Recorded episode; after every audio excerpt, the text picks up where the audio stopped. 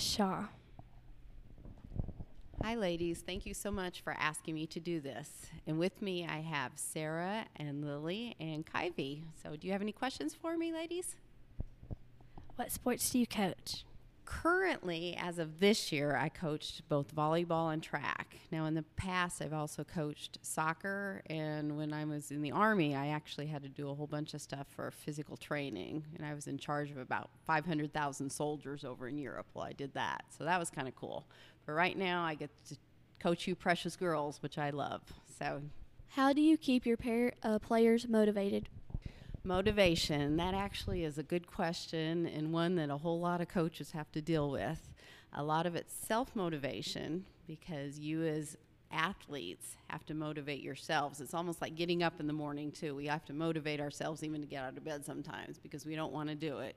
And it's the same with sports. Some days are better than others, and sometimes people want to work harder than other times. But my motivation to them is I always tell my players, and this is true, I would never ask them to do anything I personally could not do. And even at 52 years old, I go to the gym every morning. I run four and a half miles before I even come to school. I still do all my push ups and sit ups. And if I can do it, I would never expect you to do it, but you should try to do your best always. What is the hardest part of coaching? Actually, the hardest problem that I've ever had with coaching is dealing with attitudes.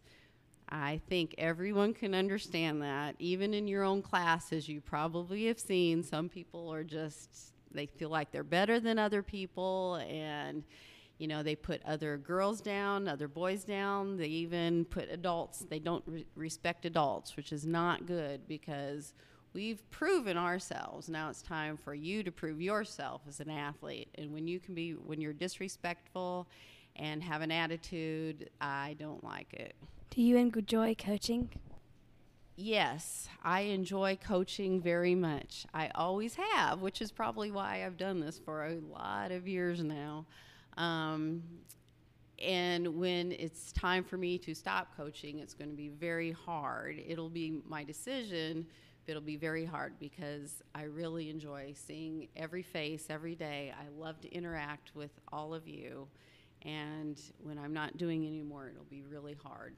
What do you tell your players before a meter game? I always say to do your best because we that's what we have to do. I think you need to be everyone needs to be courageous to try to do your best. You need to be humble. So if you win or you are beating other people, you don't need to brag about it.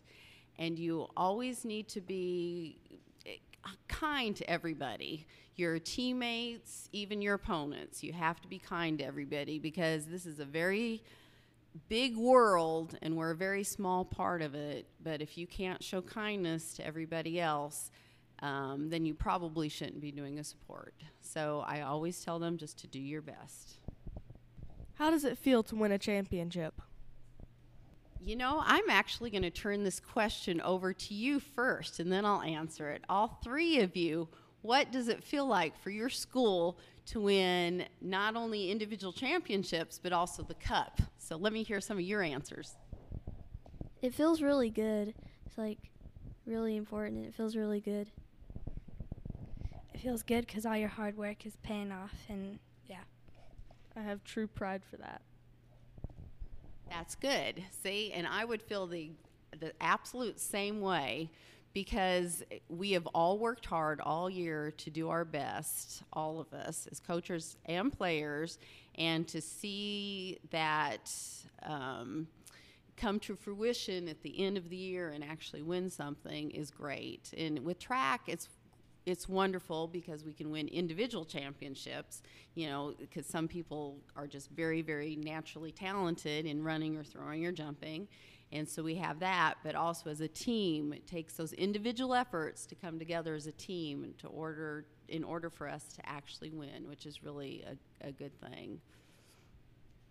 Thank you for coming and letting us interview you. Thank you very much. I appreciate your time, and you guys have a great day.